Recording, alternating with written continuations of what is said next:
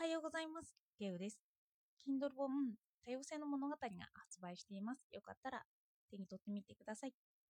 今日は利他とは何かという本を読んだので、そのことについて話していこうと思います。よかったらお付き合いください。最近では利他主義が取り上げられているようです。利他主義というのは簡単に言えば他人のために生きるという人間の本質に立ち返るべきだという考え方みたいです。でも日本には偽善を嫌う風潮ってありますよね。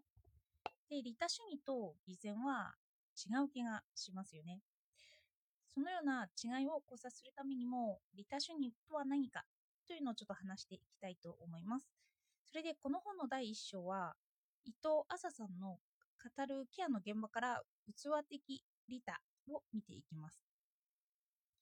あの伊藤さんが今説かれている利他主義の具体例からまず述べていきます。現代説かれている利他主義は主に2つあると言って紹介していました。1つが合理的利他主義というものです。あの利他主義とは合理的な利己主義に他ならないという考え方で、これは自分にとっての利益を行為の動機にするそうです。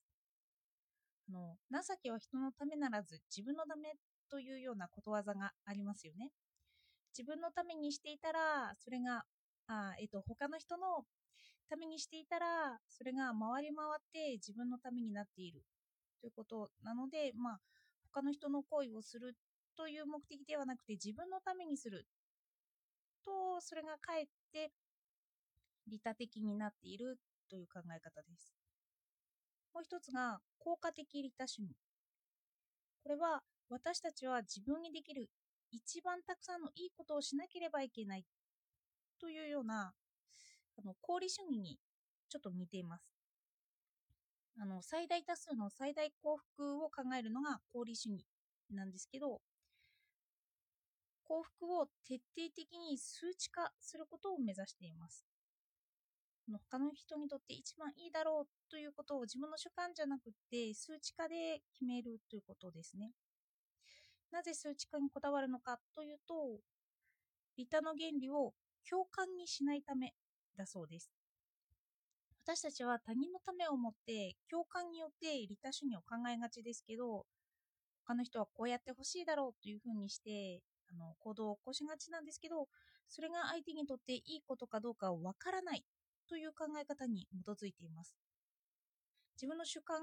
は相手にとっていいかわからないということなんですよね。なので、数値化することで、最も利他的なことができるようになると考えます。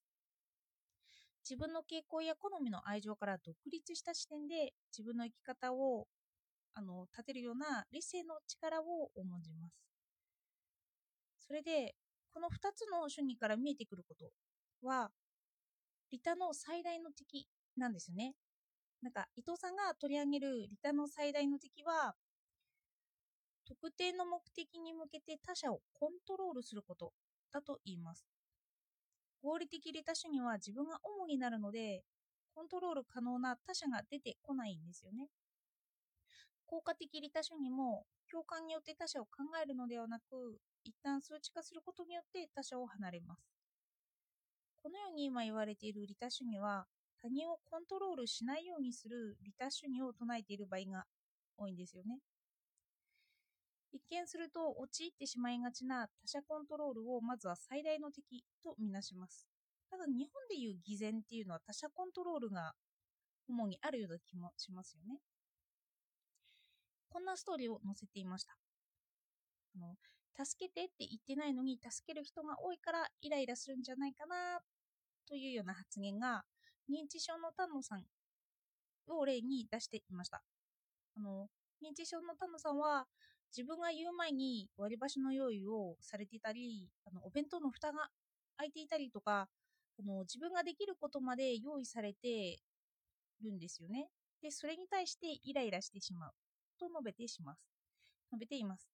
それおかしくない？できるのになんでそんなことまでするの？と丹野さんが聞くと優しいからでしょ？と言われたそうです。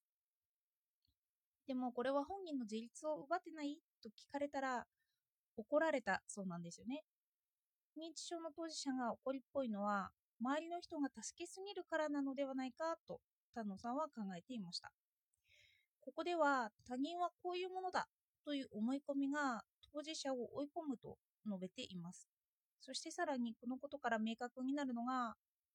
信頼と安心の違いです。一つの徹底的な違いは不確実性が開かれているか。閉じられているかだと語ります。文字通り不確実性は予想ができるかできないかに関わってくるもので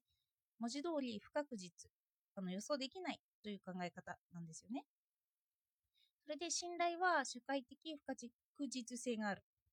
つまり相手がどんなことをやるかわからないけれど人間性ゆえに自分が相手に対してひどい行動は取らないだろうと考えることが信頼。そして安心はそもそもそのような社会的不確実性が存在していないと感じることです。不確実とは相手が想定外の予想を取るかもしれない。だからの信頼はリスクを取ります。でもかえって対極にある安心は相手が予測できると考えるのでそのその予測が他人の支配になりやすい。と語っています。安心は文字通り相手を支配支配下においてリスクを取らずに相手をコントロールすることになるからです。日本社会でよく聞くのは安心安全という言葉だなとこの違いを聞いて思いました。信頼の不確実性に重きを置かずにコントロールに重きを置いているのかなとだからリタとは何かを考えることがプロジェクトになってこの本が書かれているのかなと私には思われました。安心の危険性ですよね。本から抜粋します。のリタとは私たちが思うよりもっとずっと受け身なことなのかもしれません。こういう文章がありました。自分の予測を確実なものにしようとして走り回るよりも相手の不確実性にかけて信頼するということなんですよね相手がどのように思うのかを聞くという態度が含まれるからこのようにこのように受け身なのがリタなのではないかと解釈できますまとめとしてリタとは聞くことを通じて相手の隠れた可能性を引き出すことであると同時に自分が変わることであると述べられていました。もう、リタとは何かを考えようとすると、きっと優しさとは何かということまで考えるようになりますよね。私はこれが相手のためになるだろうとすぐに行動して、そういう行動は相手の自立を奪うということになっちゃうからなんですよね。これは子育てでも活用できます。子供ができることを親がやってしまうと、その分子供の成長を奪ってしまうことになるからです。この話を聞いて、このような信頼に頼るとするならば、予想ができないので、かえって楽しいかもしれないなと感じました。それは予想外のことばかり起こるので、驚きに満ちるからとも考えられます。ただ、安全と対になるのは危険ですよね。それはそれで考えなければいけないことなのかなとあのただその危険だと思う範囲は範囲が現代では広がっているからなのかなと私は感じましたあの車に気をつけるとかいうのは安全に関わってきますけどこのこれをやったら危険だよということとまああの信頼してるからねということこの信頼と安全の線引きはまた必要なのかなと思ってきますでは今日もお聴きいただいてありがとうございました。